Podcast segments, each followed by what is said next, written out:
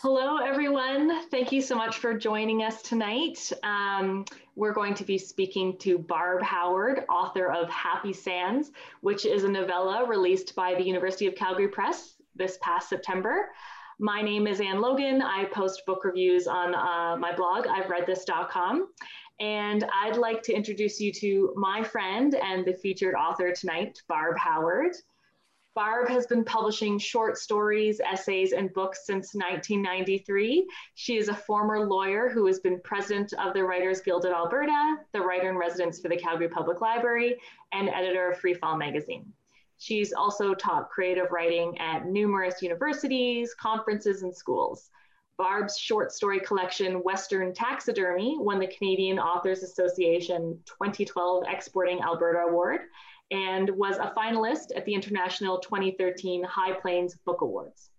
Her work has been shortlisted four times for Alberta Literary Awards, including twice in 2012, and she won the 2009 Howard O'Hagan Award for Short Story.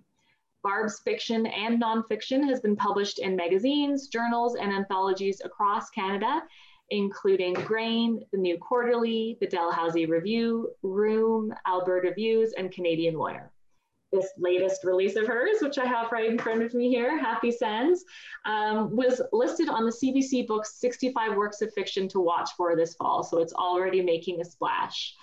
Barb is a writing mentor and board chair for the Shoe Project, a literacy and performance workshop for immigrant women, and on the board of directors of Calgary Arts Development. Many of you may already be aware of this, but Barb um, is also a very accomplished outdoors woman. She can often be found in the mountains going on hiking, biking, and skiing adventures. She's also a mother to two sons, which is important to note once you read this book because in a lot of ways, this book is about motherhood and being the matriarch of a family. Before we dive into the interview, uh, and as we gather in this virtual space, we recognize that we are connected with one another through the winds that blow air into our lungs and through the waters that move deep into the earth and up into the sky. We acknowledge that the ground beneath our feet is historically the home of Indigenous peoples, many of whom have been forced to leave for other lands. We share now the names of the peoples who are the first to live, celebrate, lament, and sing upon the land where we now sit. We recognize that the place we now know as Calgary has a deep history.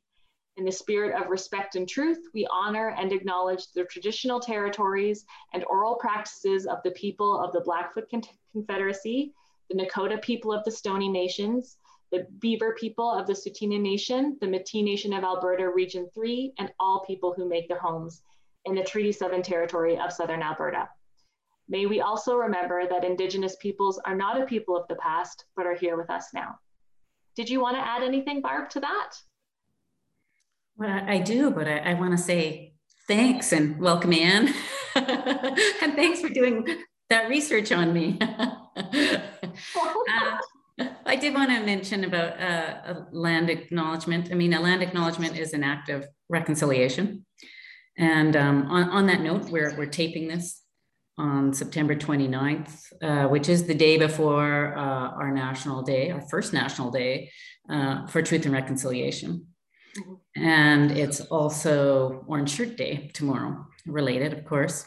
And so, because it's a writer thing, I want to give a specific nod.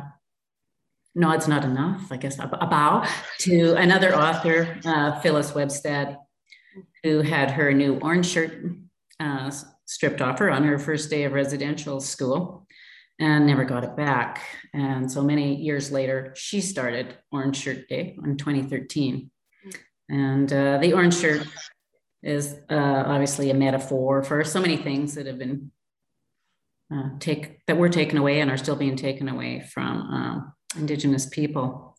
So, uh, as a, as a writer, I like to think that metaphors move mountains, and uh, I hope this orange shirt one can help us move further and faster along the path to reconciliation. Yeah, thank you for that, Barb. That was really nice. Um, I believe I'm. I think this recording is going to be posted in October, but um, uh, you know, as you mentioned, tomorrow is uh, the first Truth and Reconciliation Day for us here in Canada. And I've got a big stack of books that I plan on reading with my kids. And um, I have a specific uh, book by an Indigenous author that I'm going to feature tomorrow on my social media. So I'm really excited to dive into some books. So I'm not a writer, but I'm a reader. So I'm going to be celebrating in my own special way, I suppose. Yeah. And, and every, every day should be, uh, to make it happen, every day should be about reconciliations. Yeah, absolutely. Um, so I had the pleasure of reading Happy Sands just last week, Barb. Um, but I thought it might be helpful if you could start us off with just giving, you know, a quick summary of the book, just talking a little bit about what it's about um, for those who haven't had the pleasure of reading it yet. So is that going to be the hardest question? yeah, I think it is. And a lot of find it really hard. That's why I warned you I was going to ask. Yeah, you. I know, I know, I know. And actually, I, I, had to write it out, even though I wrote the book. Yeah. Uh, I, I am um, terrible at the elevator pitch, so this is maybe longer than that. But um, the book is intended to be fun. Uh, just say that for openers, it's sort of like a mini vacation, hopefully on its own. It's a vacation from real world problems. Um, most of the things that are going on on the planet are not mentioned in here. Um, it's set during a seven day period at a small group of cabins in the Okanagan.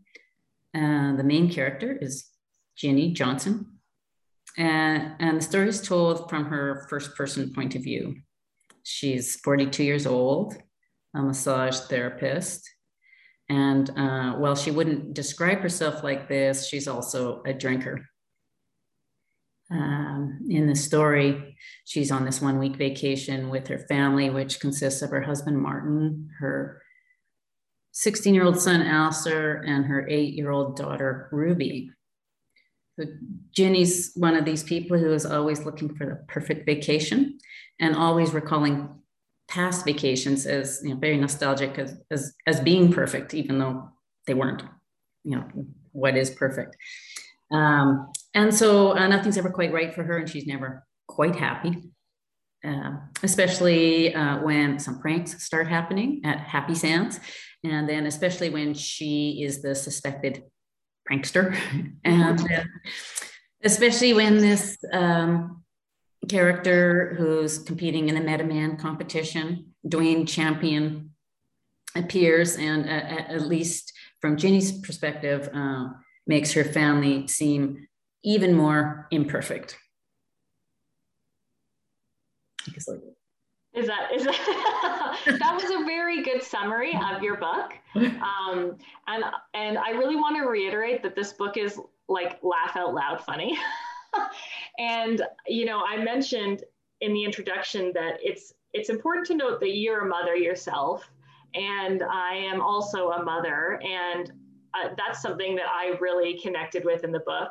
I think, you know, in the first few pages, Ginny refers to herself as an unpaid holiday coordinator, which I laugh so hard at because I think uh, a lot of mothers have found ourselves in that position, you know, unpaid holiday coordinator, unpaid um, seamstress, unpaid chauffeur, you know, we're all these, we're all these things. Um, but in your acknowledgments, you mention you you thank the fact that you you mentioned the fact that your family is not this family um, which is i think important to note because there's obviously ginny faces a lot of challenges. So i was hoping you could talk about what you did take from your own experiences in motherhood and what you had to completely make up. Like how how how closely does ginny resemble you as a mother? Oh well it's interesting that you read the acknowledgments too. I'm glad. I'm glad you noted that it's not my family. It's um, yeah. one of the tricks of writing a first-person book from uh, a mother's point of view is is hoping you're not identified as that. But for sure, we were one of those families that trotted out to uh, the Okanagan um, every summer, and I, you know, always was thinking more. More I think about it now too is when did this vacation thing start? and uh, I mean, it's obviously, you know, uh, uh, I would say mostly a white privilege thing to begin with. And, and, and, and is it a vacation? it, it's a tricky thing to say during uh, when the pandemic's still on and people, lots of people still aren't vacationing. But um, yeah, so from my own uh, experience is the setting for sure. We have stayed okay. at a place like that, and it's one of the reasons. Uh, I've been I've been working on this setting. It just seems like it's really nice with a contained group of cabin and a contained group of characters. It seems ideal for writing about, um, but it turned out to be obviously way harder than I thought. Um, in terms of family, uh, yeah, yeah, we would go out as a, a, family of four, and sometimes have extra kids along, some things like that. Yeah. And um, I, I don't think my experience is unique at all, though. I mean, in the in this book, I play with a lot of beach tropes. It's been one of the fun things for it. I mean, it's never fun in the execution, but it's always fun in the concept. uh, things, you know, there is the buff beach guy is a trope. Um, the sporty family is a trope, and the and the mom doing all the stuff. That is, you see that on beaches. I see it at Sandy Beach in Calgary. The mom laying out the food, packing up the food. Not yeah. always like that. Yeah. Um, and in balance. Yeah. And like something actually kind of occurred to me in the shower, actually, when I was thinking about this book, is that, you know, in some ways, Ginny is, you know, this typical mom who does, who does everything. But um, in some ways, she, she kind of bucks against this trend because it almost sort of seems like her husband Martin does some of the emotional labor that is typically associated with the mom. And Martin, even though he, um, so uh, just a little, maybe you could talk a little bit about Martin and kind of how you developed him as a character, because there's a lot going on with Martin, like underneath the surface.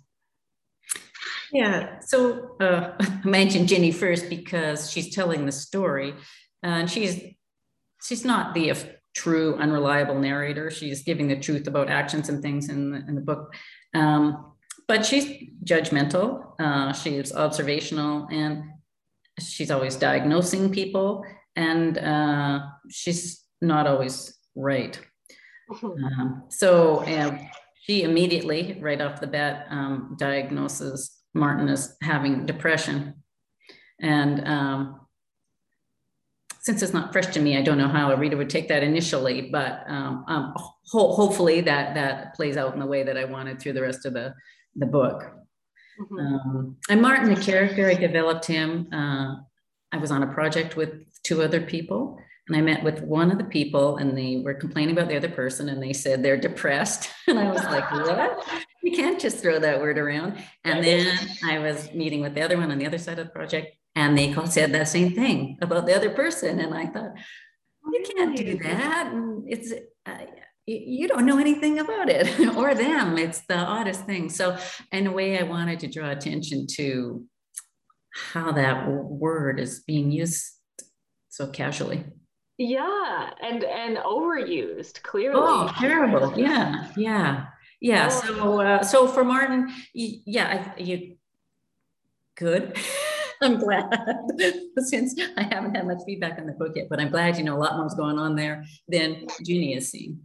Yeah, yeah. And in terms of uh, him actually doing more, uh, not doing more than Ginny perceives of the family um, emotional work and housework, uh, that would be true in my family as well. Mm-hmm, mm-hmm. Mm-hmm. Yeah, and I'm sure if you spoke to my husband, he would say the same thing. Oh yeah, you you know you don't notice half the stuff that I'm doing. yeah, yeah.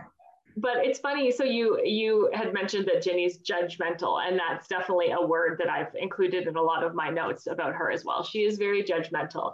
But when we were talking about this book earlier, you had also brought up a really good observation about her is that she touches all the other characters because she's a masseuse so perhaps it's because she's touching everyone. She feels like she can she's in a position of authority to give these diagnoses even when they're you know not correct half the time. Um, so that that's one thing that i actually really loved about the book was learning about what it's like to be a masseuse um, and her all of her observations. I, I wrote something here. One of my what, one of my favorite parts is when she talks about farting. Um, on page 26 how she has to hold in her farts just as much as her clients do. Um, which i thought you must have you must have talked to a masseuse to um, have you know written all these different parts about so what, what, what kind of research did you do for this? Yeah that that was um, uh, I, I, heard that straight from some massage therapist. Yeah yeah so uh, i would just ask ask ones that i know um, and I have had massages, and so hey, that's a good thing to call research. Um, but I specifically asked uh, one who I did not know to read the book. She's in the acknowledgments, who who I uh, didn't know otherwise. She was just a referral from someone else to read through, and so I'm, I'm worried about somehow misrepresenting um, the profession. Mm-hmm, mm-hmm, mm-hmm. Uh, particularly for the kind of person that, that Ginny is. Although in in uh, my creation of her, I, I, I like to think she's actually quite a good massage therapist. Mm-hmm. Yeah, she definitely came across that way. It made me want to have a massage just reading about her massages. yeah, yeah. So, and I did find I was one of the original impetus in the story is oh i got this person who gets to touch everybody, not in an icky way. You know? Yes, yeah. but that it was really hard to utilize. It's really yeah. hard to describe different skin and different uh, bo- bodies. I mean, I, a massage therapist would be more uh, clinical about it. Uh, and I try to make her more clinical about it. But yeah, it's, it's a, it, it was a bigger task than I expected. Yeah, yeah, I'm not surprised. Um, did Did you want to read um, some from apart from the book now? Yeah.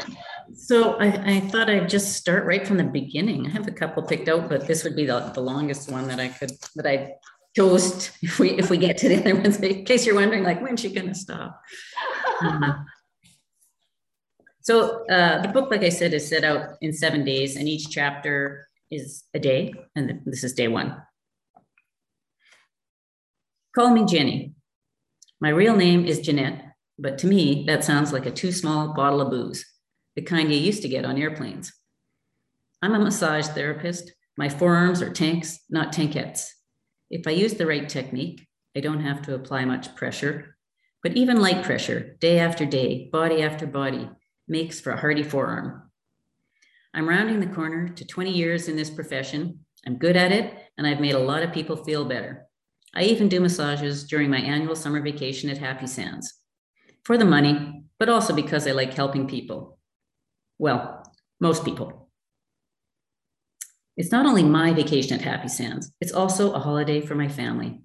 And dare I say, it's even more of a holiday for them than for me. I mean, I do all the organizing and planning before we go, and also most of the work when we are there. But families need holidays, they create the nostalgic glue that holds us together for the rest of the year. And, at least if you believe the photos and advertisements, there is no better place to manufacture this glue than on the deck of a cute 1960 style prefab cabin overlooking a white sandy beach under a perpetually sunny sky. So here we are en route to Happy Sands, driving from Calgary to the Okanagan, from Cowtown to Peachtown, from gridded gray streets to curvy lakeshore drives. My husband, Martin, is beside me in the car. Right now, he's sleeping. He sleeps a lot, especially lately. In my usually right opinion, he's depressed. To be fair, he still manages to get our family's laundry done every week. Better than that, he does my work laundry too. That's a lot of sheets. He even does our laundry at Happy Sands, which is a hassle because there are no machines on site, so he has to drive to a laundromat to do it. But laundry is an exercise. He'd feel better if he got more exercise and if he got laid off from his downtown IT job. Martin tells everyone his dream is a Calgary style layoff package, even though he knows those packages rarely happen anymore. Of course, I haven't told Martin that he's depressed, at least not directly. And if I were going to say something to him, it wouldn't be with our kids in the back seat. It might be during a beach walk maybe after a rain. So there's a gorgeous rainbow we are walking towards. And I could say something like, Marty, honey, could you just suck it up like everyone else? I glance in the rearview mirror. 16 year old Alistair is in the seat behind Martin. Eight year old Ruby is behind me. My portable massage table is folded and leaning up against the seat between them, a blockheaded third child.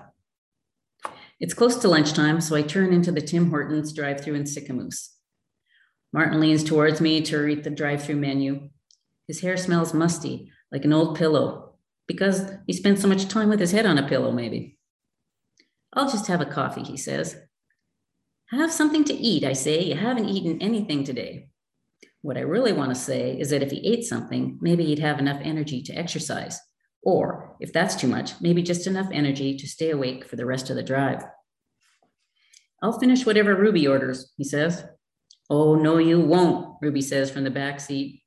I'm eating all of mine. Ruby is notorious for ordering more than she can eat. She's competitive. Order, ordering a big meal and eating it all would be a win to her way of thinking. Alistair says, Dad just wants a coffee. Why can't you just let him have a coffee? He can have a coffee, I say. Food was just a suggestion. I'll have a large box of Timbits, Alistair says. He squirms around a bit and adds, This massage table is too big for the back seat. I'd like to know where he thinks the massage table should go. It's too big for the trunk, and it's too expensive to be strapped on top of the car and exposed to the elements. And also, I want to point out that Tim Hortons offers healthier options than a box of Timbits. But I let it go. Hey, I could eat a few Timbits myself. From the pickup window, I hand Ruby her sandwich and juice. I place Martin's coffee in his outstretched hands and hope there's enough caffeine to fix his slump for the rest of the drive. Isn't it the job of the person riding shotgun to keep the driver awake with thought provoking conversation, sprinkled with flattering anecdotes from their mutual past? Not going to happen here. I hand Alistair his private box of 40 Timbits. All in all, not the best lunch scenario, but not terrible. No need to start the summer holiday off with confrontations. After Tim Hortons near Vernon, Martin puts his hand on his stomach and winces dramatically. Oh, here we go, I think. He's going to complain about a stomach ache like he always does around this point of the drive. I don't bother stating the obvious that maybe he's had too much coffee and not enough food. Besides, Martin would reply that his stomach ache is because I'm driving too fast. He always says that. Sore stomach? Would some water help? I ask. As the unpaid holiday coordinator, I have supplied everyone with a bottle of water for the drive. Could you slow down a bit? He says, then winces for emphasis. Alistair announces that he also has a stomach ache and that it is definitely due to my speeding. I don't say anything. It's not like either of them can see the speedometer. I'm pretty sure Alistair's stomach ache is from scarfing back 40 Timbits. And then Ruby pipes up that she doesn't have a stomach ache and that she has been in lots of cars going way faster than this. She claims all her friends' moms drive faster than me. I doubt it. Although I'm impressed that Ruby doesn't have a, although I am impressed that Ruby doesn't have a stomach ache. She did eat the whole sandwich and she did it while reading a book in a moving car. And we'll just hop forward to their arrival. Several hours later, when we turn off the highway and follow the gravel road into Happy Sands, Martin rolls down his window, lets in the hot, dry Okanagan air, plus a billow of dust. I look in the rearview mirror and see Alistair's eyes open, even though his head doesn't move. I hear Ruby close her book, lean forward to look out the front window. When we get to the Happy Sands entrance, she asks if she can be the first in our family to check out the beach and see if anything has changed from last year and find out if anyone has spotted the big old fish that the kids call Moby trout. I stop the car and she is out in a second, running in her cutoffs and t shirt. There's a red crease on the back of her thighs from the car upholstery, and one of her sneakers is undone. In a surprise burst of energy, Martin yells out the window, Do up your shoe. I will, she yells back, still running, shoelace flapping. So, this is our family entrance to Happy Sands for all to see and hear. Alistair leaning into the headrest like a passed out drunk. Martin and Ruby yelling. Why not just get a bullhorn and shout, Hello, everyone. The Calgary Hillbillies have arrived. I love that. That that actually really set up like the, the, it gives everyone a really good sense of the tone of the book and like Ginny's the the Ginny's perspective and just her voice in general. Um, I'm sure everyone listening, like I don't know if I'm the only one who cringed at the things that Ginny said because I myself have said every single one of those things, other than I'm not a fast driver. But, you know, like wanting their family to eat healthier, thinking people sleep too much, or, you know, like, yeah, I, I, I'm sure everyone listening cringed at some points because Ginny says the things that some of us, some of us say out loud and others, you know, just think in their heads. But yeah yeah when when you ask you know what what this is from my experience you know i, I have definitely said uh, you know particularly bad on the exercise one yes yeah. I, I i like to think that i i vocalize things more than ginny but maybe not for better or for worse there is a character who who vocalizes too much so yeah mm-hmm. um, you had said at one point that this novella, Happy Sands, is based on a short story that you included in, was it Western Taxidermy? Mm-hmm. Did you want to talk about that process a little bit? Because, you know, as a reader, maybe this makes me sound really ignorant, but I always assumed a writer writes something and then is done with it. Because you always hear singers say they're sick of their famous songs. And I assumed it was the same thing for writers. Once you write something, you're done with it. But clearly that that isn't what happened here. Uh, yeah, so usually I, I do write a thing and, and am done. This is very uh, rare the way I did this, or I might have a thing written and take a piece out and try sell it as a short story. Uh, oh, and then then I'm done with it that one. But this one wasn't even before the short story in Western Taxidermy. It was a manuscript I was working on. Uh, just uh, you know, for the setting, some of the same characters are in it. Some of them have different names. Um, I, but uh, it was super dark one of my sons uh, read this book recently. He said, "Wow, is that ever different?" Because it was it was dark. I had oh, I had a suicide in it, and then at one point, you know, it was a murder story. I just it's uh, I could I couldn't um, couldn't get my hands on how how to do it right, and I. Uh, from that, I had taken out a short story and made it, you know, and it's not, it's called Porch Jockey Revival. Took a section out of that that I thought was working well to use as a short story. And then uh, I just got back to work on it and thought I'm trying to make, uh, even in the short story, I was, just trying to make write something important or I was trying to make something serious. And um, yeah, that we're trying to write something important is disastrous. That never turns out. and I thought, you know what, let's just um, take take that whole idea away. And why not have some fun? It's at the beach. Yeah. And uh, yeah, well, uh, it's at least under under my keyword, it wasn't going to turn into um, this great, super deep, um, sad thing. And and you know you can still have layers in it if it's fun. Uh, so yeah, it's yeah. quite quite different now. And well, and you had called it um, a literary beach read at one point, and you know I was trying to think what what makes this book a literary beach read versus just like a typical beach read. Um, one of my kind of theories is that not everything is kind of wrapped up in a neat little bow at, at the end of this book, whereas other kind of beach reads specifically d- does tend to just kind of wrap things up, even if it doesn't really make a lot of sense. Um, so, did you set out to write a literary beach read, or is that kind of what started to emerge as? Uh, yeah, I mean, I still wanted to do a good job writing. And uh, I guess when I think of a beach read, I think of that book that you see someone holding at the airport or at the beach or somewhere, and you say, "What are you reading?" And they kind of put their hand over it, and then they say, "Oh, just a oh, just a beach read," or "Oh, just yeah, a." Yeah. They, they kind of they're like, and I thought, well, why does that have to be like that? And also, I mean, maybe maybe the book they're reading isn't like that, but I, I think the idea there is it would be one dimensional and um, with perhaps some of the, some of the stereotypes that, that I, I use myself because they're a bit of an expectation in, in the form. But also um, the, uh, there is a, for instance, the first line, um, call me Ginny is a play and call me Ishmael and Moby Dick. And there's this fish that they're looking for and um, Moby Trout and playing with some um, inter or, or, some cross references to other other things. That doesn't matter if anybody gets them or anything. They were um, they they came naturally. I, that's not a heavy-handed one at, at all. Um, mm-hmm. I don't think.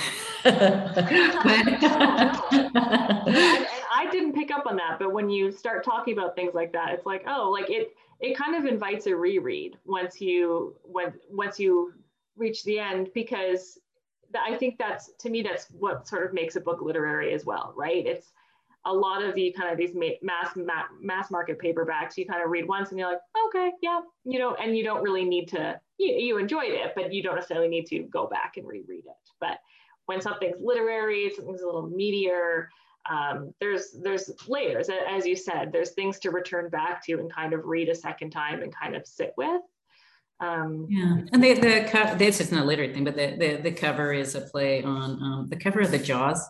the cover of Jaws of Jaws coming up. I, yeah, yeah, it makes me. Yeah, uh, that's cute. Uh, you know, the, the, the, the original paperback sort of thing that was that maybe I don't know I don't know how many people would even be that familiar with that book, but uh, so so there's. Uh, I like that. I don't know if that's literary or if that's playful or I think it's a little bit of both. Yeah, yeah. Um, and and the University of Calgary Press. This is the first time you've published with them. It is, and they were great to work with. Yeah. So so had you written the novella first and then shopped it around? Because novellas are kind of a, tend to be a harder sell for publishers, are they not? They're, they're super hard to sell. Yeah, and I I don't know. I'm I'm always on a campaign to bring them back. There's so many great novellas, and I've written one other one, and um, like the length.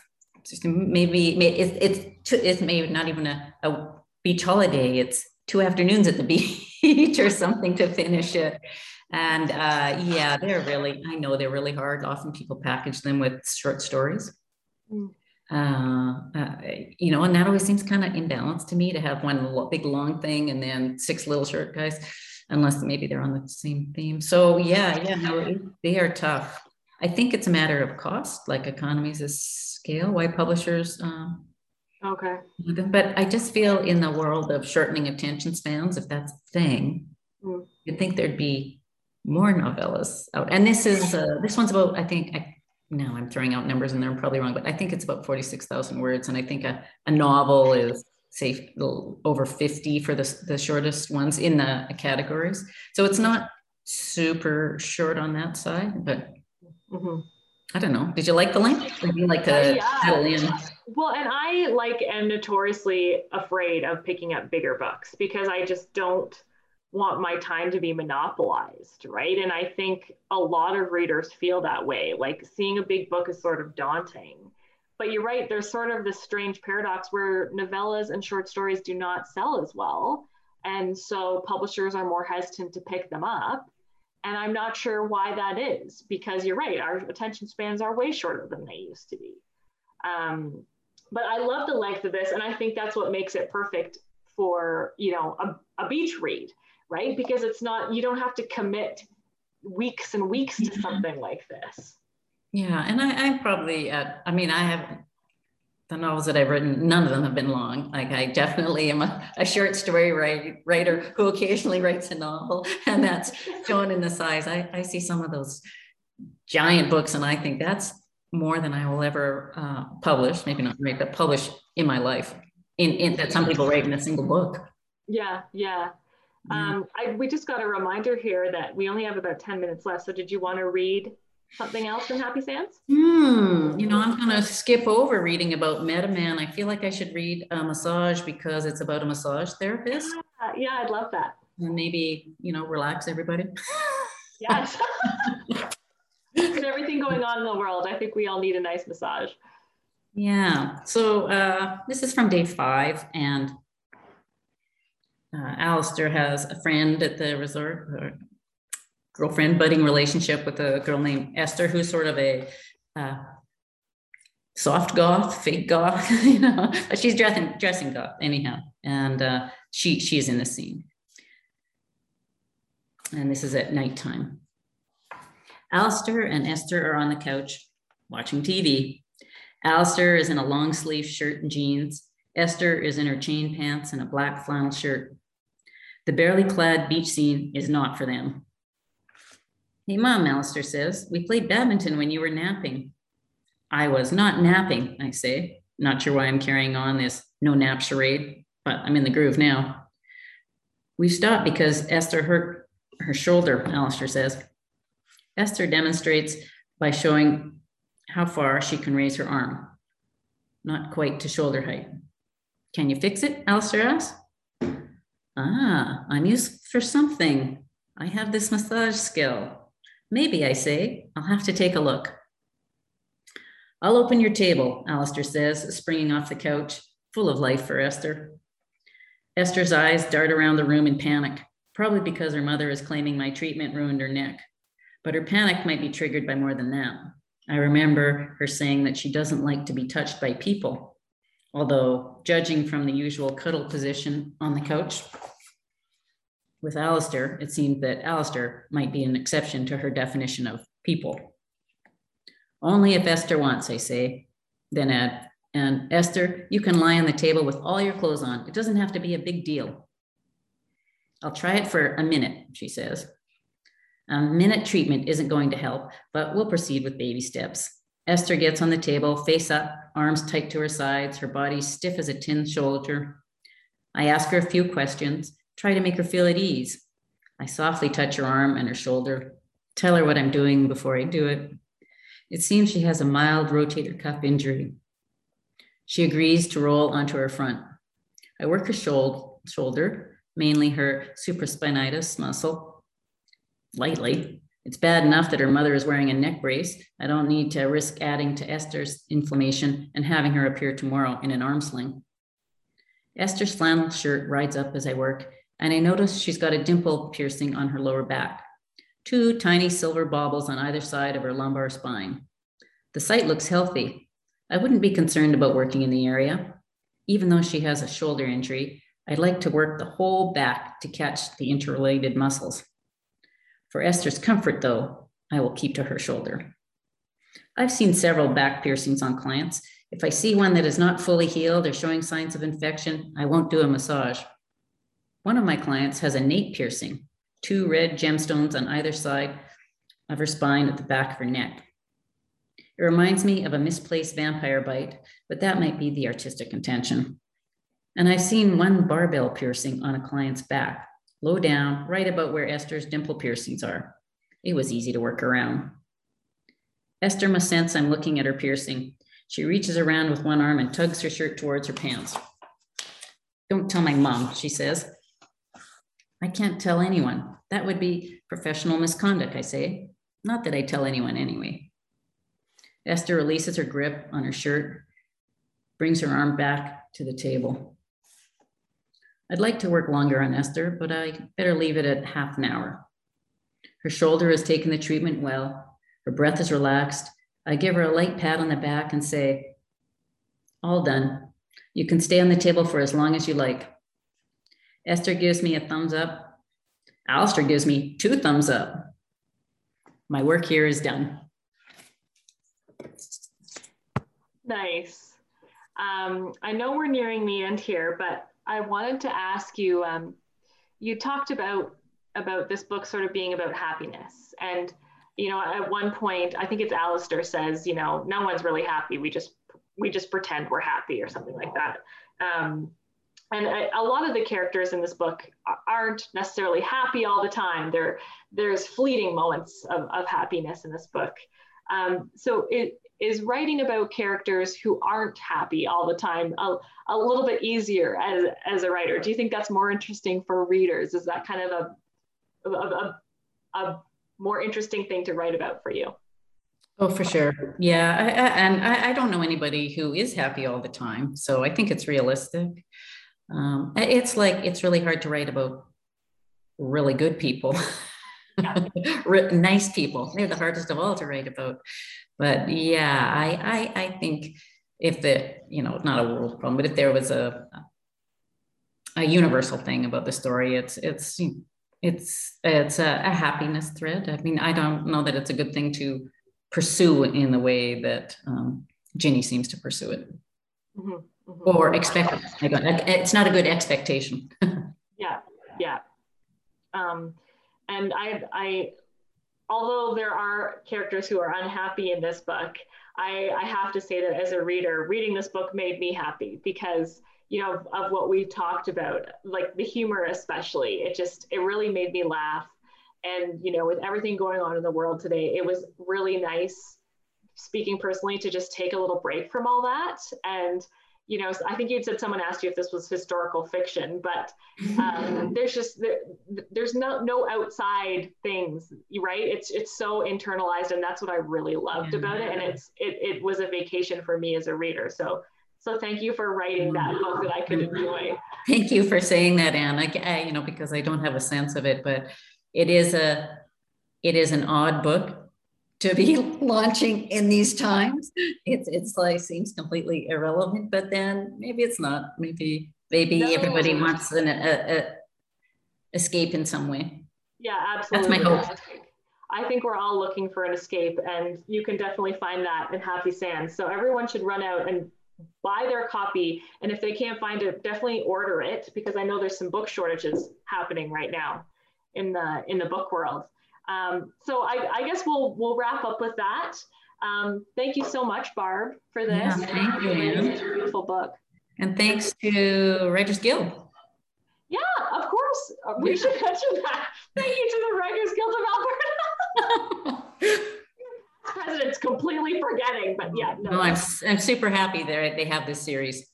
Yeah, I think it's a great, a wonderful thing. And it's pretty key for writers launching books in the pandemic. In the pandemic, yeah, absolutely, yeah. and important for readers too, right? To uh, to get to experience all the new releases. So thank you. Okay, thanks, Sam.